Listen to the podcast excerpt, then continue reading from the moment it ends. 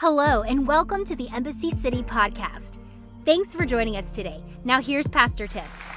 Ladies and gentlemen, would you welcome for the first time in the building our pastor elect, Tim Rivers?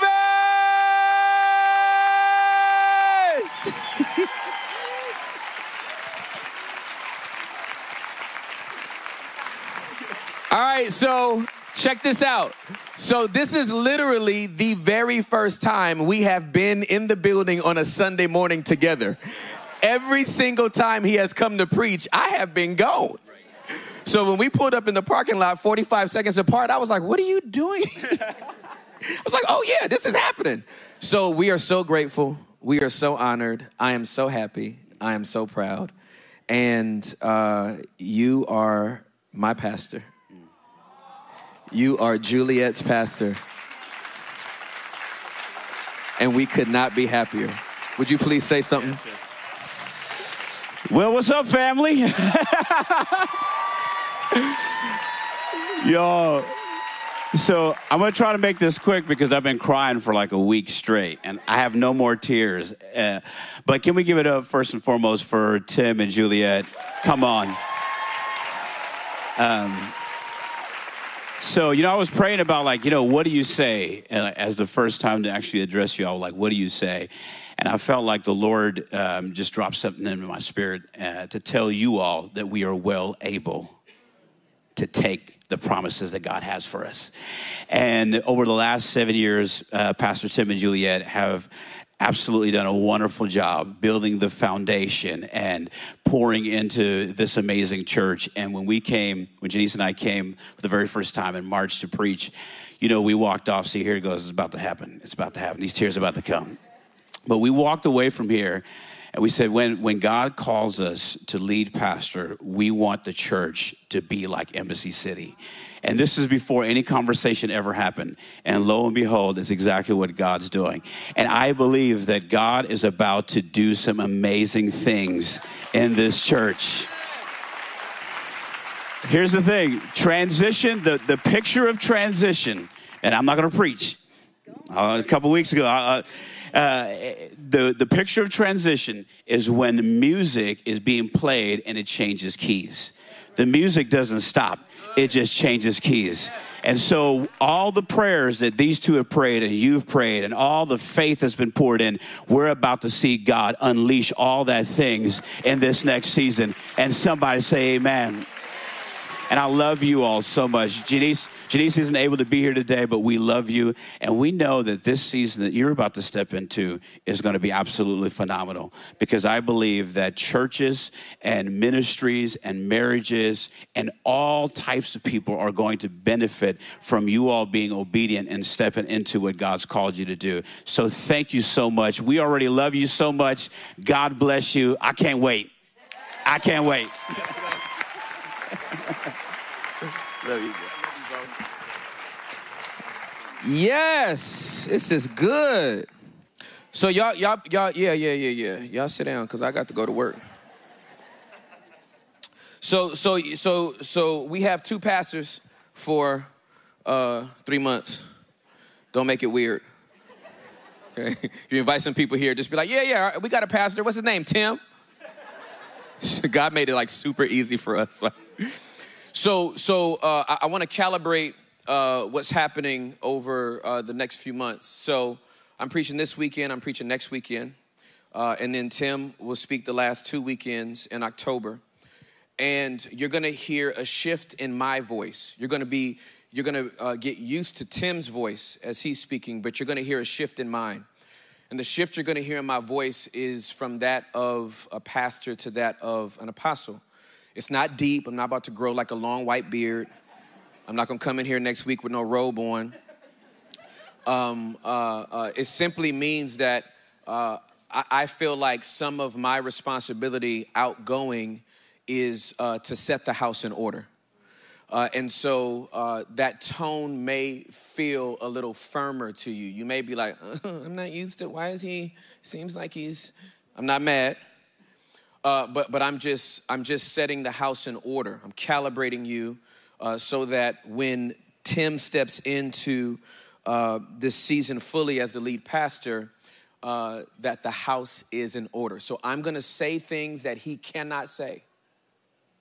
I'm gonna say things he should not have to say. And if it feels like you got popped upside your head, it means you did. And I ain't taking it back. The shoe fits, wear it. Uh, uh, but in that context, let us go to the Word of God. But before we do, let's make some declarations. So get your Bibles, get your Bibles, toss them up real high. If you got a heavy Bible, your fault. If you got a cell phone, put it up. If it's an Apple, put it way up.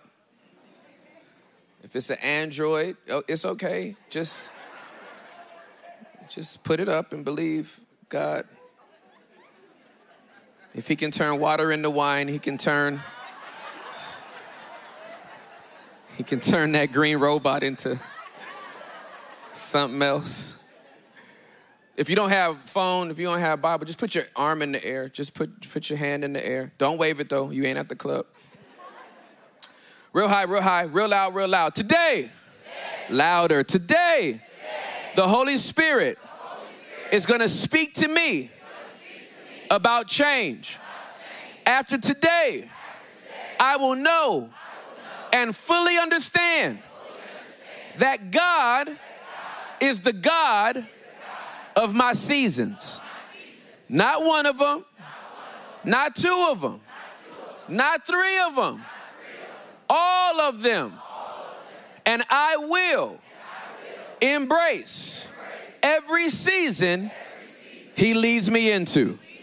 All right, let's go. Let's go. Go with me to the book of Ecclesiastes, book of Ecclesiastes, chapter number three. I want to read eight verses in your hearing, and then I'll give you the title. We'll pray and see what the Lord will say.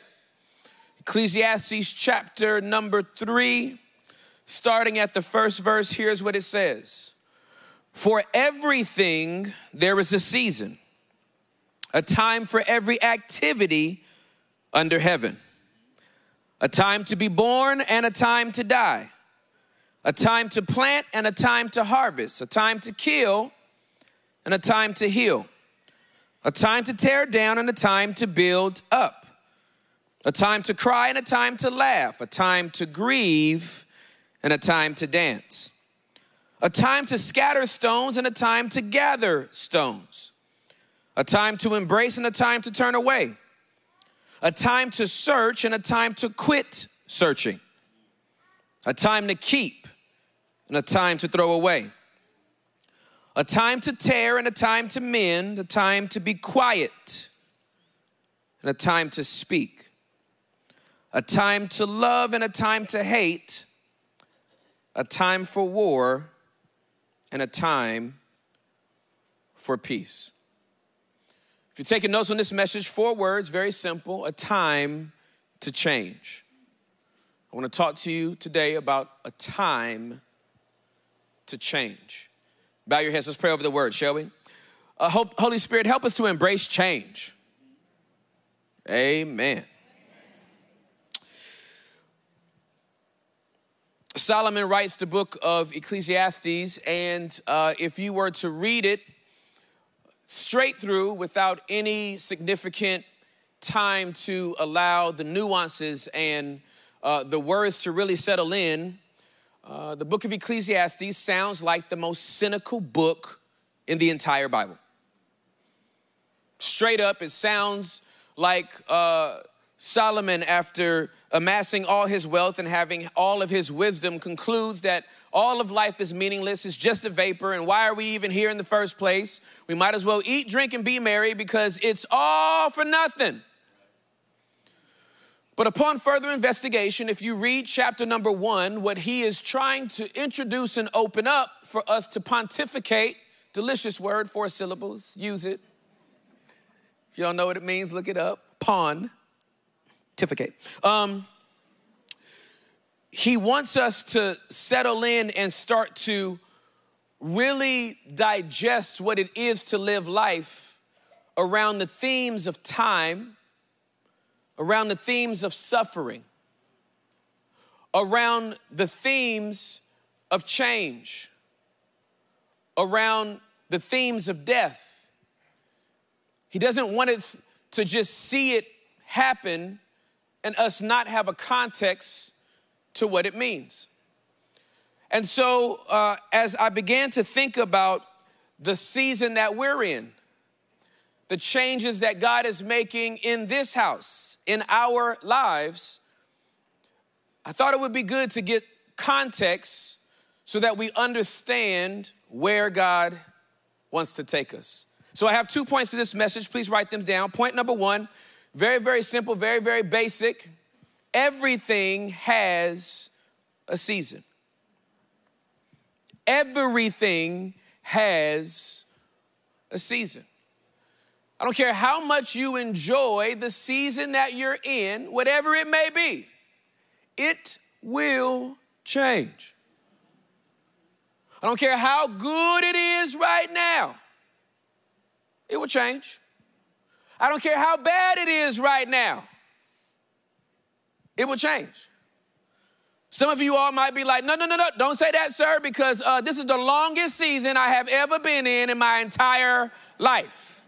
Anybody beside me had a season that you thought was never going to end? I've been broke a long time, Lord. Huh? I come from generations of brokenness, sir. When's this season going to change for me? Spoiler alert, when you change. it already started. I didn't even think it was going to happen that fast, but it already started. The seasons are important. God established the seasons in the beginning. You go back to Genesis chapter number one, He literally established the seasons in the beginning so that there would be markers for us to understand what happens in those seasons. The entire Jewish calendar is literally set according to agricultural seasons. They celebrate all of their major festivals around seasons. And it is in those seasons that you get to explore all that God wants to do in the spring, in the summer, in the fall, and in the winter. You find out things when seasons change that you would never find out if they never do. This is why I tell all uh, uh, couples that get together when they're dating uh, and they're so in love, I just tell them uh, make sure you see all four seasons first. Because when you meet somebody, it's springtime, everything is new, hummingbirds are buzzing, eyes are fluttering, spring is in the air, birds are chirping, dogs are barking, cats are meowing. Lions are roaring.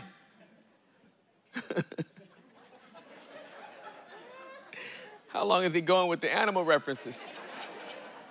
I go forever, actually. It's all good in the spring, it's new.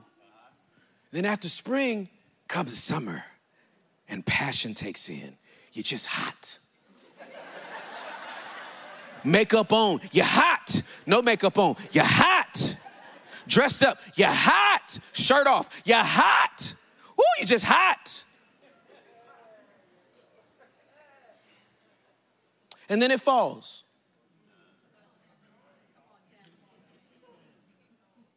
And this is where most people break up and re up because they only fell in love with two seasons.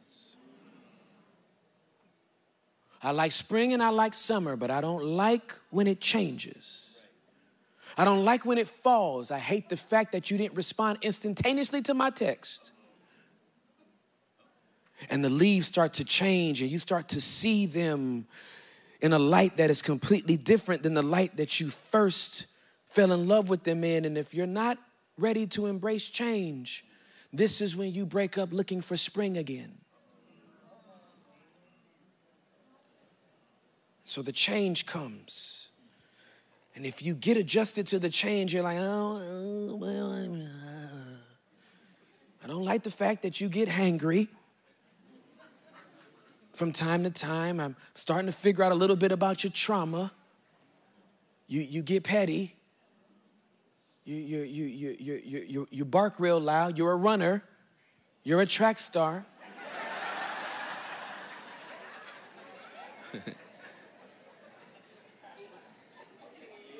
I thought those were just some nice Nikes, but I see spikes on the bottom of them. You, you ready to sprint right now? And if you do get past the change of the season, most people can't endure winter. When it gets cold, when you wake up in the morning and you don't feel in love, you think something's wrong. We must not be compatible for each other anymore. I don't have the same spark that I had when I first met you. Nothing's wrong with the relationship. It's just winter. Get a coat. It will be warm again. But if you can't embrace the season that you're in, you will miss what God's trying to teach you. My oldest son, Nathan, is 14 years old. Uh, I can remember like it was a few hours ago, him being born. I was over the doctor's shoulder for both of my kids' birth. I watched the baby come out of Juliet. I cut the umbilical cord. And they cleaned that joker off. And they put him, literally, his head fit in the palm of my hand his little legs was dangling right below my elbow. And I just, I was walking around with this child in my right hand as if he was a football with the pride of a million lions. I have a man child. God has blessed the Ross generation to go on for another. So proud of that child. I remember him, his head was right here. He is five, seven and a half today. He could wear my shoes three months ago. He can't now. I prayed to be six feet. The Lord went right past me at five foot nine inches and threw all those prayers on him. I said, Sir, I wasn't talking about him. I wanted that for me. This dude is on pay. He gonna be about six four. Can't ball at all. So I don't know. God must have a completely different plan for his life. He better win a Fortnite tournament or something, because he, what he can't do is play basketball. but if I didn't appreciate baby Nathan, I would resent teenage Nathan. See, if you don't embrace the season you're in, you will literally get stuck when God's trying to move. Because what you don't properly grieve, you will never properly leave. I know people in this room that are single right now for one reason and one reason only. You're stuck. Ooh, it got quiet. you are copy and pasting your, your past experience to your present situation. And you cannot see clearly because you never let go of what was to embrace what you have now. As the writer begins to, to write through this, there was a there was a, a, a line that I just thought was perfect for us in the time that we are going through. It said uh, that there's a, there's a time to heal, a, a, time to kill and a time to heal, uh, a, a time to cry and a time to laugh, a time to grieve and a time to dance, a time to scatter stones and a time to gather them, right here, a time to embrace and a time to turn away. In Middle Eastern culture, uh, this passage would have had more significance uh, in their context than it does for us at first blush. because a time to embrace and a time to refrain from embracing uh, has to do with the fact that uh, in Middle Eastern culture, there is a lot of public defa- displays of affection. So, a lot of uh, hand uh, holding, a lot of uh, hugging, a lot of kissing when you greet somebody, when you leave somebody, a time to embrace and a time to refrain from embracing. Another way that this particular sentence could be translated is this a time for hellos and a time for goodbyes. And here's the thing that I've learned in my lifetime people are really excited about hellos, they have a really hard time with goodbyes. Don't say goodbye, just say see you later.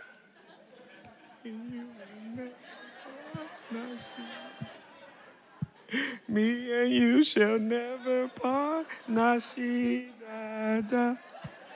Right? What? Right? Get off my land.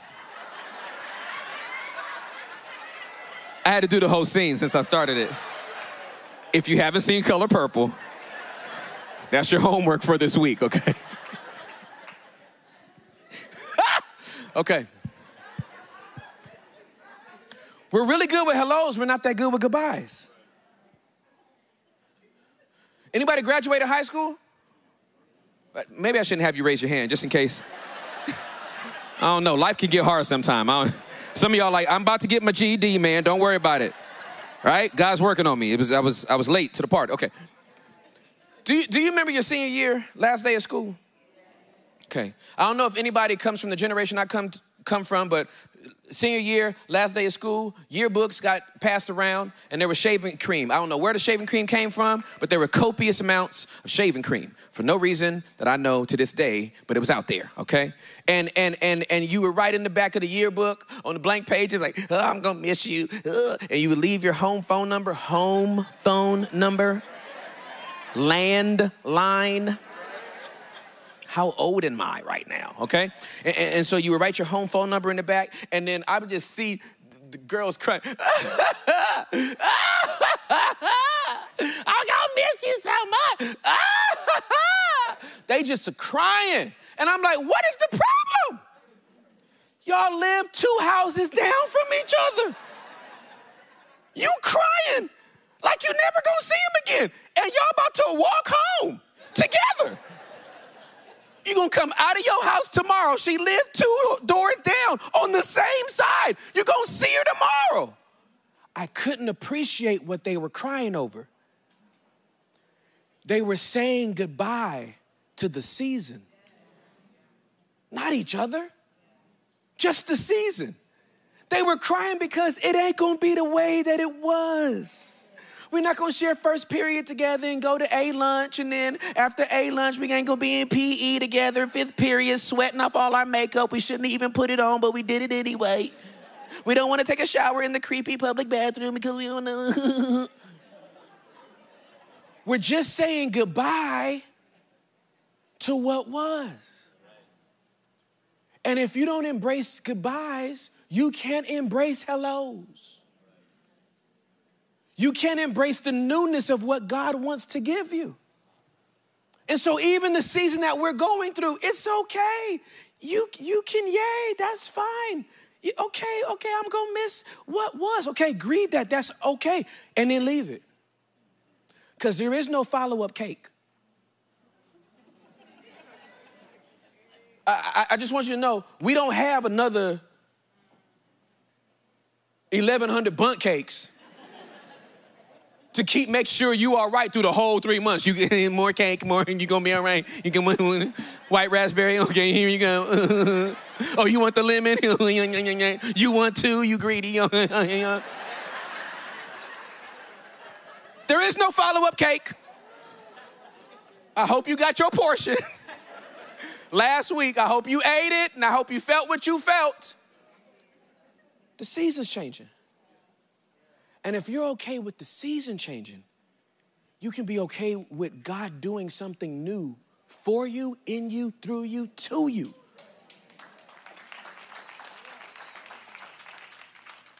So I want to give you point number two then I want to read you this passage. Point number two, please write this down. Seasons change. Point blank, period. Seasons change. Here's what it says in Matthew chapter number 16, verse number 21. From then on, Jesus began to tell his disciples, let me, let me paint this, let me slow down. Thank you, Holy Spirit. So, so, so Matthew chapter number 16, uh, this is where uh, uh, Jesus does the pop quiz with his disciples, and, and he says, Hey, who do men say that I am? And they're like, Well, some say that you are this and that and the other. And he goes, Great, great, great, great, great. Who do you say that I am? And Peter, who had just walked on water either a few days ago or a couple of weeks ago, he was like, I, I know the answer to this. You are the Christ, the Son of the living God. You are the Messiah that the Old Testament has prophesied. You are right here in front of my face. I know that's you. I was standing on water. And he goes, Good job, Peter. Flesh and blood did not reveal that to you. My Father in heaven has revealed that to you. You know what? As a matter of fact, I'm going to change your name. You shall no longer be called Simon, you shall be called Peter. You are a rock. And upon this rock, I will build my church, and the gates of hell will not prevail against it. And I'm handing you the keys to the kingdom. This is a good day for Peter. Ooh, ooh, ooh, that was good. The Holy Spirit just said, When I trust you with more revelation, I can also trust you with more contextualization the more revelation I give you, the more responsible you are for the context that comes with it. So Jesus did not start breaking down what was next for him until they got a greater revelation of who he was.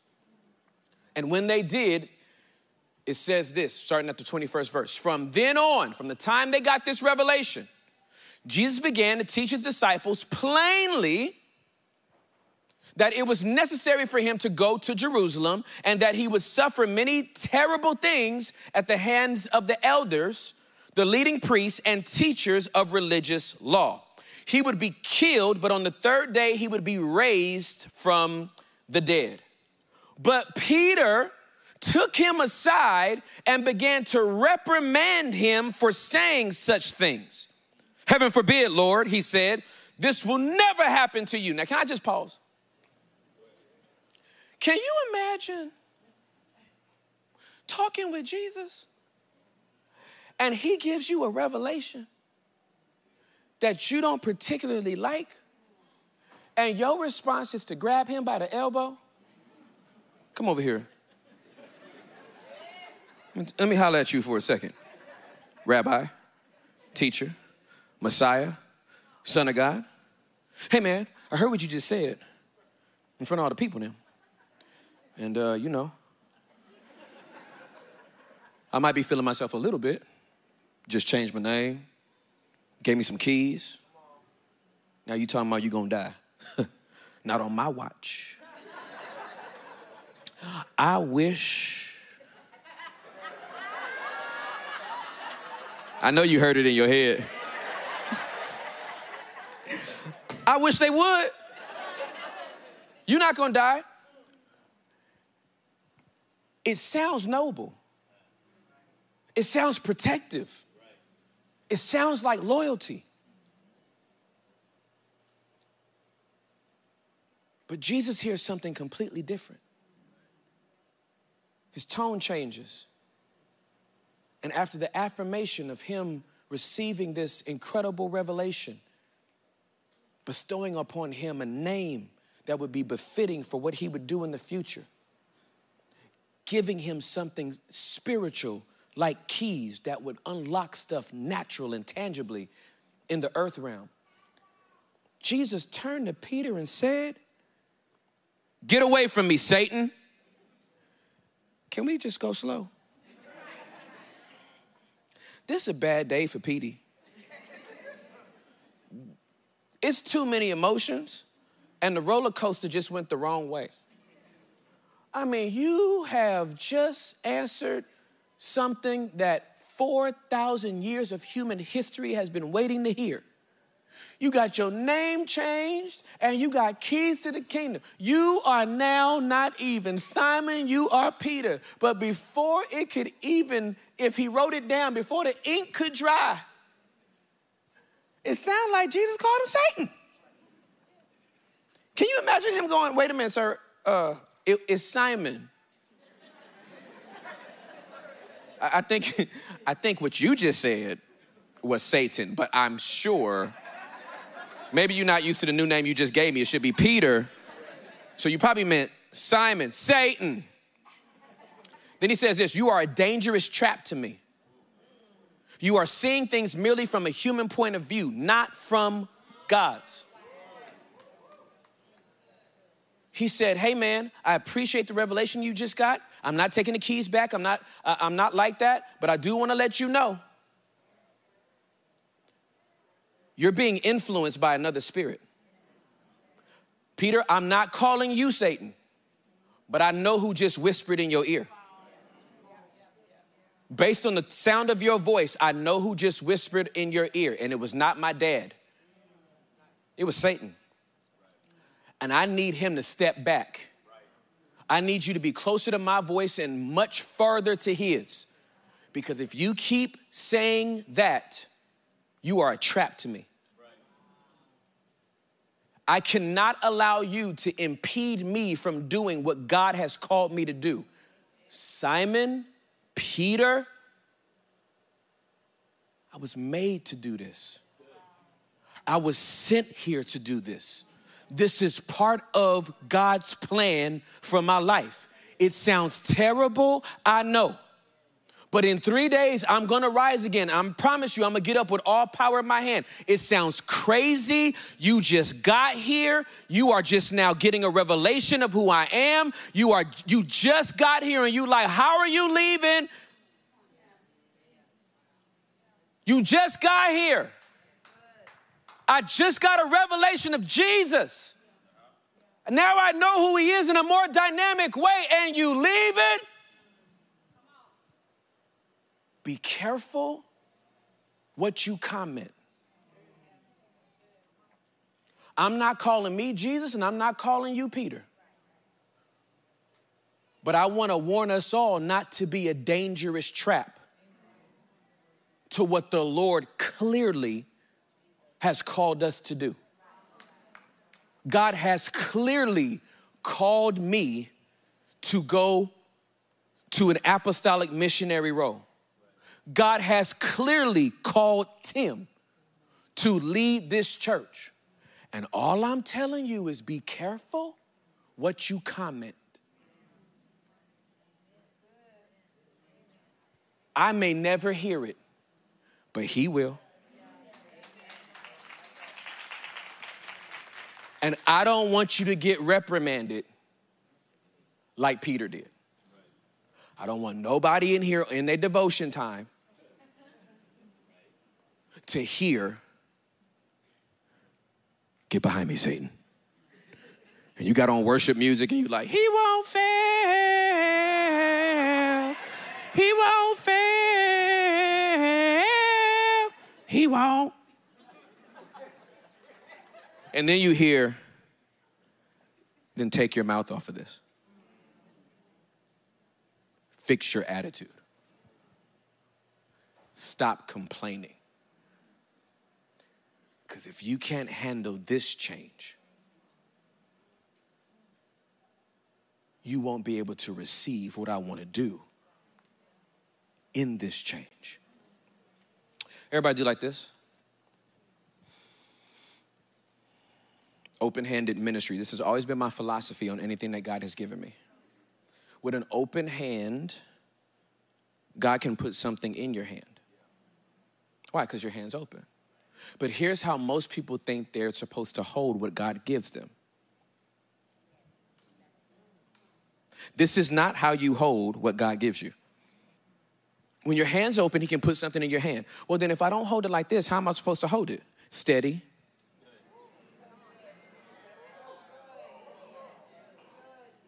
I don't have to do this to hold anything God gives me. All I got to do is keep my hand steady. That's why you got to be on a firm foundation. That's why you can't be shaken with doubt and with fear, because then you'll drop what He's giving you. But if you can be steady, if you can be steadfast, unmovable, always abounding in the work of the Lord, that means He can always trust to put something in your hand, and He can always trust that when it's time to take it out of your hand, He won't fight with you. But here's what I've seen most people do, especially in a season that they love.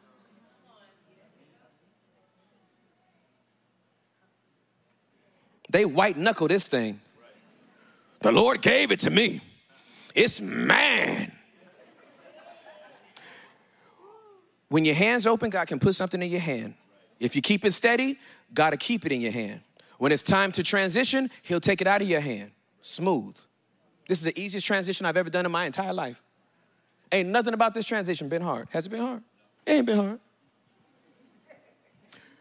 But if I was to do this, I get in a tug of war with God. Who gonna win that one? I'm gonna lose all the meat right here.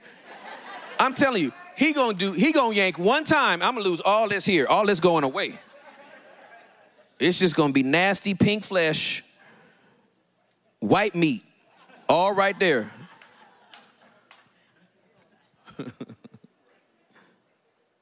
Everybody do this? How many things have you missed God depositing in you because you still like this? September uh, 4th, uh, we, uh, the 11 o'clock, we, 11 o'clock service, we had a move of God. I didn't even preach the same sermon that I did at the 9 o'clock, and people gave their life to Jesus during worship. And at the end, everybody came up uh, to get filled with the baptism of the Holy Spirit. It was a dope weekend. And so I'm in the back, I'm sitting, I'm sitting down, I'm just, you know me, I'm, I, I cry. It's too easy. I'm like, oh, thank you, Jesus. Oh, Jesus, you're so good. And the parking lot is like all the way empty. And so I walk out, and two of our most faithful ambassadors uh, happened to be right outside of Guest Central. And um, they were like, yo, we heard the services were good. We heard the nine o'clock was good. We heard the 11 o'clock was good. We couldn't, we, we didn't get to hear either one of them because uh, both services were in overflow. I mean, people have been coming here. They have been flying here uh, from different states. They have been driving two, three hours away to come to service. And, it, and she said, and they all got one thing in common, Tim. I said, what? And she said, the basement. And so in my heart, because I had to keep a poker face for a whole year, imagine that. It wasn't time to, we were like a month away from the announcement. So, so, so when she said that, she said, they all got one thing in common, Tim. I said, what? She said, the basement. And the first thing that I said in my heart was, then why am I leaving? And then the second thing I said was, my bad, God. Anybody beside me, have you ever thought something in your head? It never came out of your mouth, but you knew God heard it? You were like, you, oh, Jesus.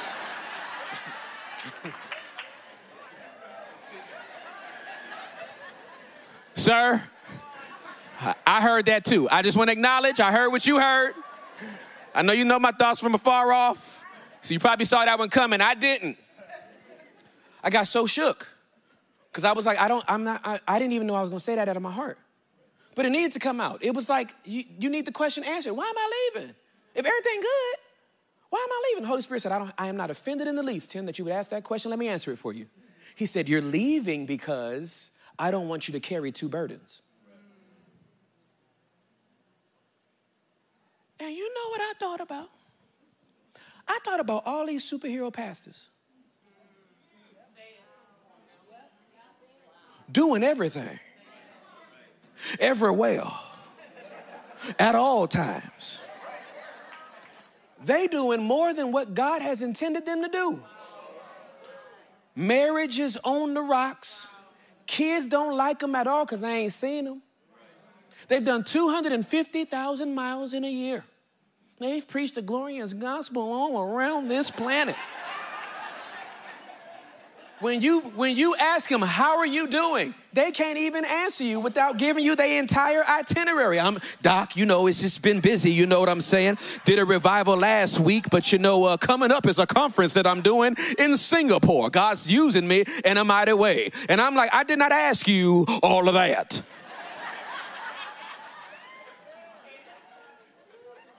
But when the Holy Spirit said, I don't want you to carry two burdens, here's what I remembered Jesus said, My yoke is easy and my burden is light, which is the truth until you start doubling and tripling up on them. And where you were only supposed to have this in your hand, I see people walk.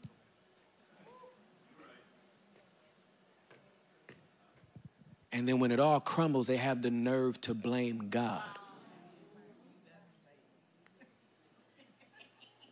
I was doing this work for the Lord and, and God was using me, and then, you, you know, the devil just came in. The devil didn't come in, you came in. You messed yourself up. Because when he got ready to hand you something new, you didn't put down what was in your hand already. I don't want to be reprimanded by God. I don't want to be the superhero pastor. I don't want him to yell at me, Move, Tim! Get out the way. I thought one person would have. Y'all been with me the whole time, and now you deep. Mm.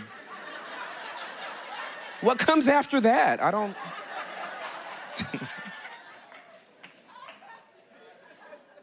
But when God moves, I move. Okay, now we got you back.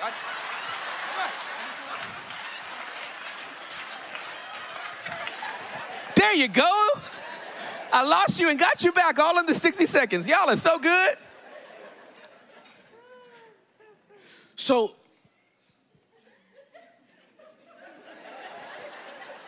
I don't have another one. Y'all ready now? Y'all like, mm. which one you coming with next? I don't have another one. I'm good. So the season's changing. He's told us what this will be. And now we have the opportunity to respond.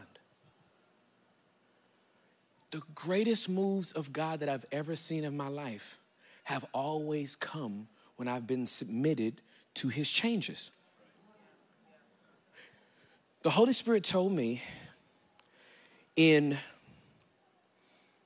June of 1997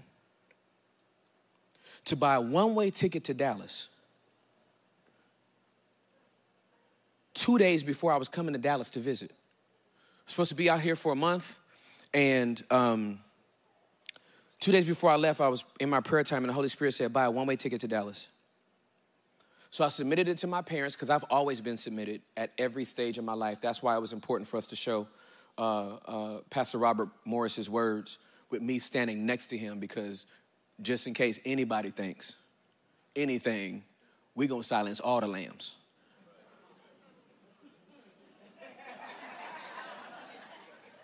It's a double entendre. Stay with me. He said, buy one way ticket to Dallas. My parents released me uh, because they were also my pastors. I was old enough to do it, do what I wanted because they were my, also my pastors. I had to respect that office that they have in my life. And so I submitted it to them. They said, We were just your babysitters. You've never belonged to us. We were just keeping you until God's call took you where you needed to go. They pastored a church that, that, that uh, had less than 100 people. They raised $400 for me, and they bought me a Greyhound bus ticket. I packed the three suitcases, took the $400. I spent two and a half days getting from California to Texas. And I've been here ever since. Every promise God had for me was in me embracing that change. I found my wife in 98. We got married in 99. I was at the Potter's House for 13 and a half years. If it wasn't for that season of my life, I would not be who I am today. God molded me, He shaped me, He made me be the person I am in that house. It's a season that I'll never forget, I'll never diminish. And then in 2008, He said, It's time for another change. I thought it was gonna be change of position, but we prayed through it all of 09. And in 2010, He said, This is gonna be your last year at the Potter's House. Y'all, my future was set. But I don't have a career. I have a calling.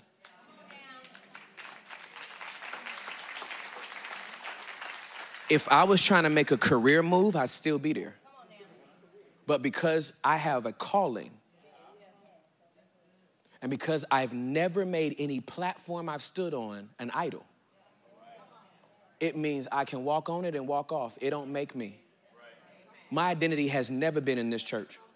My identity has never been on this platform. So it's easy for me to walk away because I've never made this my identity. My identity is in Jesus. And so 2010 was our last season, and we transitioned. And if I wouldn't have transitioned, I would have missed Australia, Singapore, South America, Canada, the Caribbean, the UK, Malaysia. And then he took me from like the blacketiest black church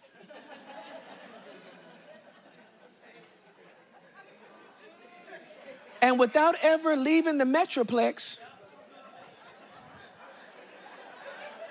took me to like the whitest of white churches.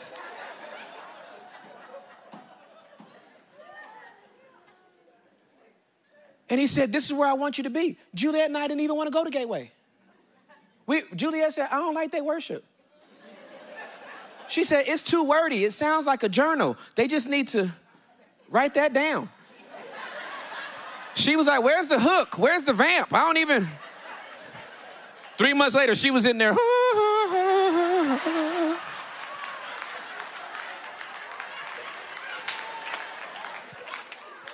Why? For one reason and one reason only.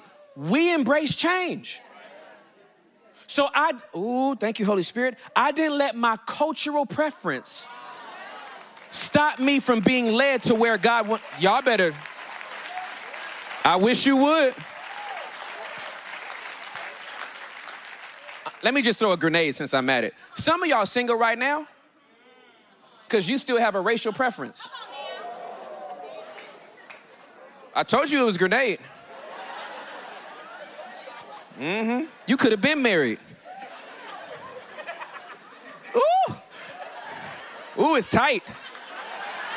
I felt that thing on me. I, that wasn't even for me. And I'm like, oh, Jesus, please help the people. Okay, okay, okay, okay. So I got over there in South Lake. South Lake. Listen, listen. And I walked up in there. What y'all do over here? What y'all be doing over here? And God endeared me to them people in the same way I was on the south side of town because I was open to change. And then the Holy Spirit said, Now I want you to go plant a church in Irving, Texas. I had no idea at the time that the zip code that we were planting this church in is one of the most racially diverse zip codes in the United States of America. Well, I come from LA, so I'm used to being around all races. But when I got down here to Texas, I was like, oh, segregation was real down here. I moved here in 1996. I was like, oh, y'all was serious about that segregation thing. Because I was looking around, I was like, where is everybody else? I'm from Cali. I, I, I moved from Cali to Oak Cliff. I moved to Oak Cliff. I was looking around. I was like, is there, is there a white person anywhere where are the Mexicans at? Where are the Asians at?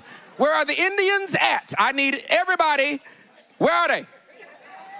And they were like, where the white people is up north, around there, off the tollway and stuff. And then uh, the Hispanics is east.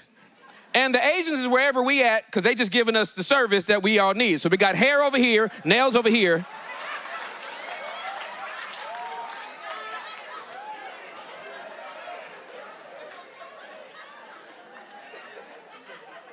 So he took me from blackety black to whitey of white and then brought me to Irving. Why? Because he wanted this church to look like heaven.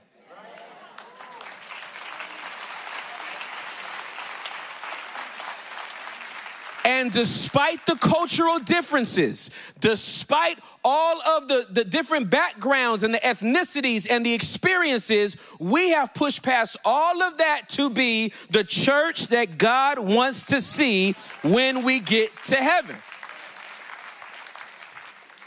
So then the Lord is so obnoxious that he's like, hey, Tim, y'all are starting this church, and I know that you are in a uh, uh, intercultural relationship because y'all look at Juliet. Juliet is fine, but Juliet is not African American. That is not like a black girl from America. She is Afro Caribbean. You may not think there's a difference. Oh, I'm here to tell you there is. Listen, we got married and I thought that mocha skin was like enough of a connection. And I found out, oh no, you okay, you different. That's okay. Is that how Jamaicans? I don't know anything about that. I'm American. I don't know. I don't know what are you doing. I don't why are we not on time? I don't understand. I don't understand island time. I've I've been hanging with white people. I I'm I'm on time. I don't know. I don't understand why we're not, how are we 15 minutes late and I woke you up three hours early? I don't understand. This is not, this is not the way it was supposed to be. The Lord was like, I want to keep that same energy. So I'm going from Tim and Juliet to Tim and Janice, a guy that is, upon first blush, African American. But the dude was born in Germany, first language, is German. Daddy is African American. Mama is from Sri Lanka. Then he married a white girl. So he could keep that same energy that this is the spirit of this house. In every change that has been made, I see more of God. I am the Lord and I changeth not. He don't change but he makes sure, he ensures that we do, or we'll never see him as well rounded as we need to.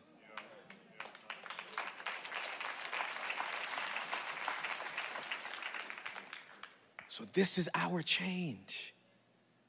This is our season. This is our day fresh anointing is coming our way.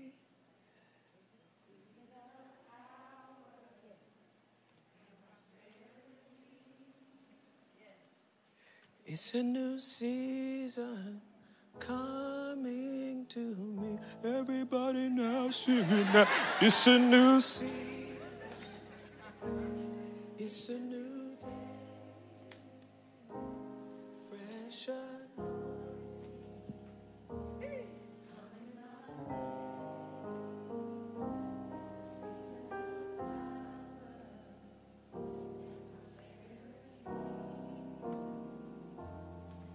a new season coming to me.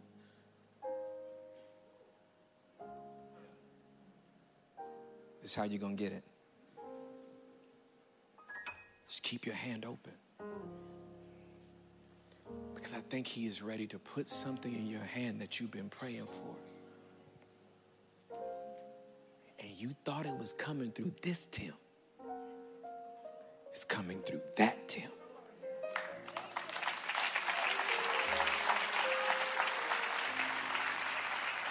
Again, it's a new season. Yee! It's a new day. Fresh anointing.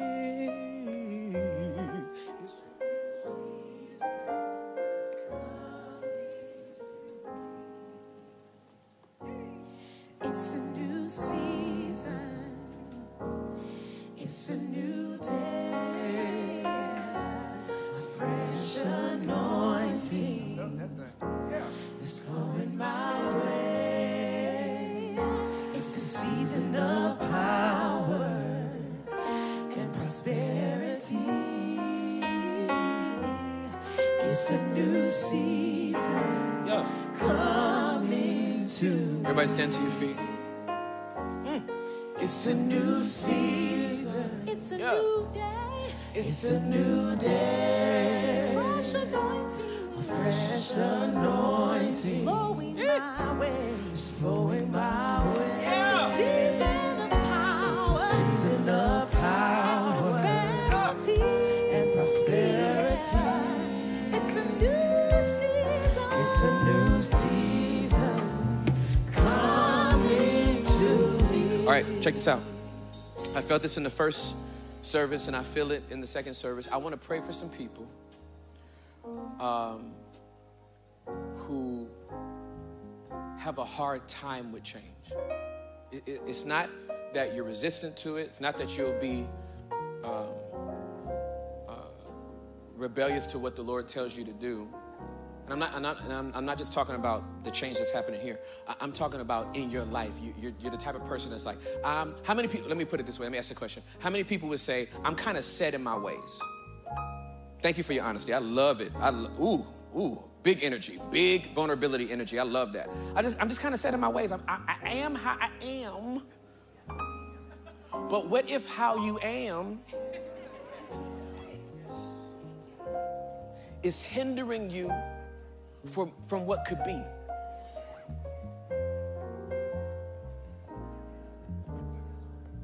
What if he wanted to give you something and it's on the, the other side of a door that looks super scary? I know what that feels like. When I left Potter's house, I remember getting my last check from the Potter's house and looking at it and going, okay, Lord, well, I guess I work for you now. I didn't know what was coming next. I didn't have a bunch of speaking engagements lined up. I, he told me to leave, and I leave. And everybody would ask me, "What you about to do next?" I said, "I have no clue." This season that I'm in right now, apostolic missionary. I don't know what that means.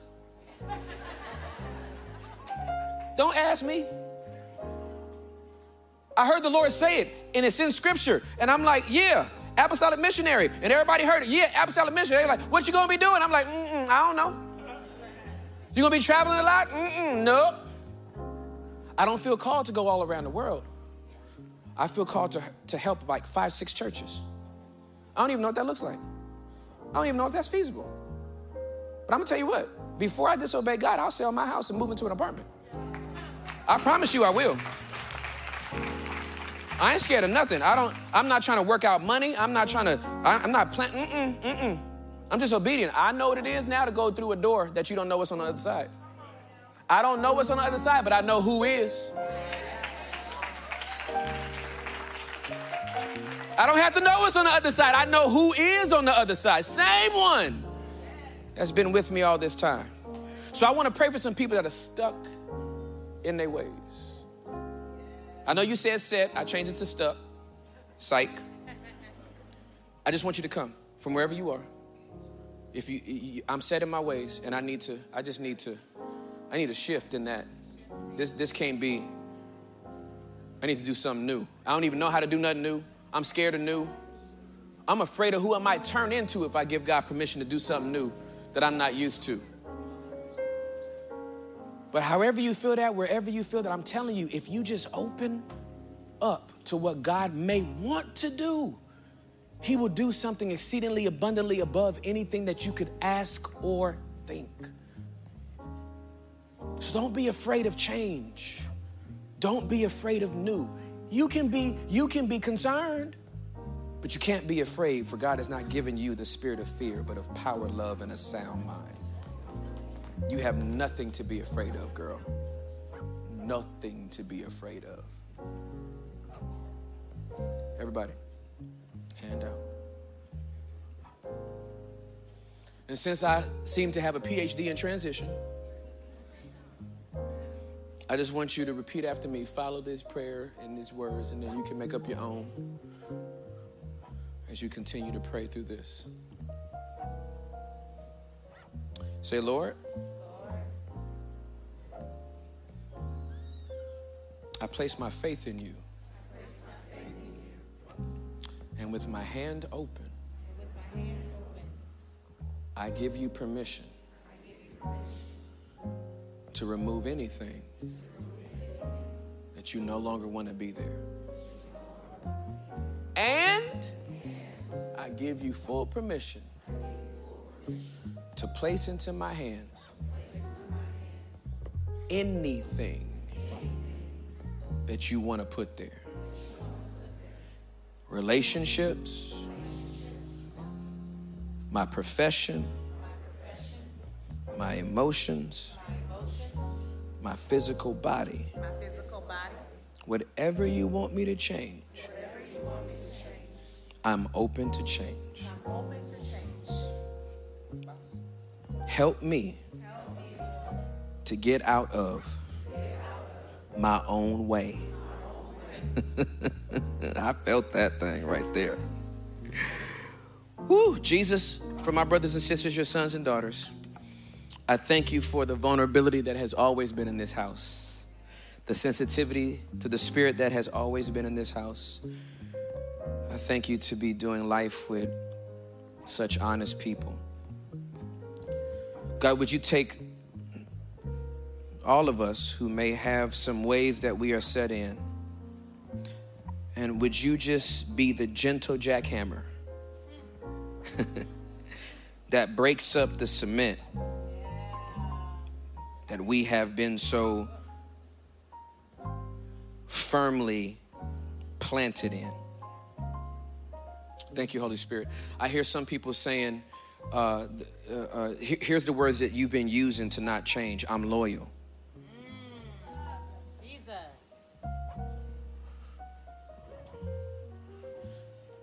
Yeah, lo- loyalty is one thing, obedience is something different. Come on, Tim. Come on. Come on. I refuse to be loyal at the expense of being obedient.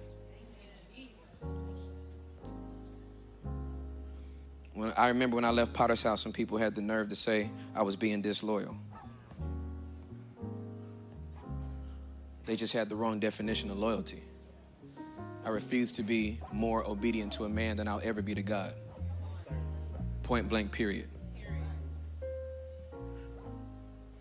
So don't let loyalty be confused with obedience. I'm gonna give you another thing that has hindered some of you all from changing history. you got a lot of history there, you got a lot of history with them, that person. But that don't mean that things are not supposed to change.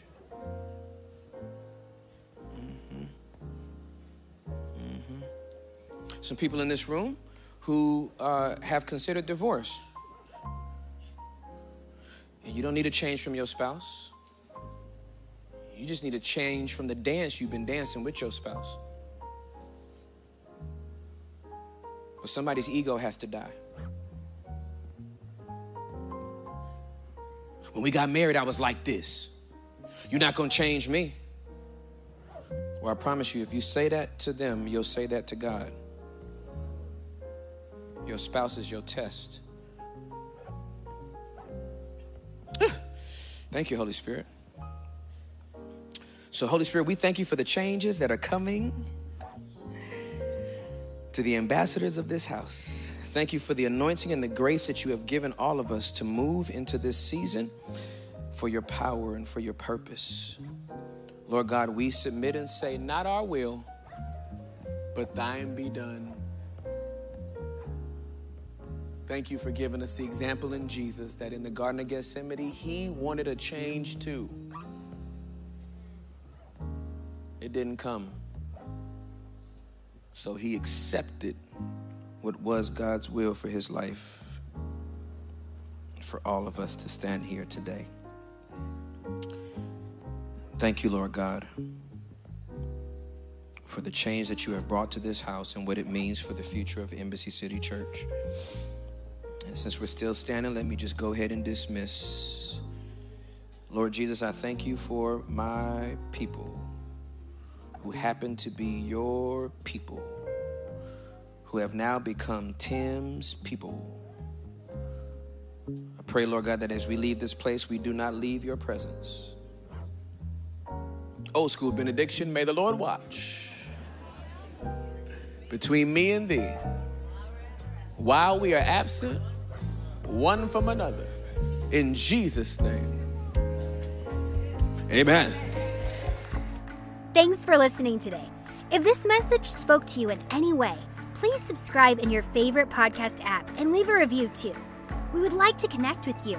For past messages, updates, and more, please visit embassycity.com. You can watch live on Sundays and view past messages on our YouTube channel at youtube.com forward slash Embassy City Church. Follow us on Instagram and Facebook at Embassy Urban. If you'd like to support more of what we're doing, you can give online at embassycity.com or text Embassy City, all one word, to 77977. We pray you have a great week. Thanks for listening today.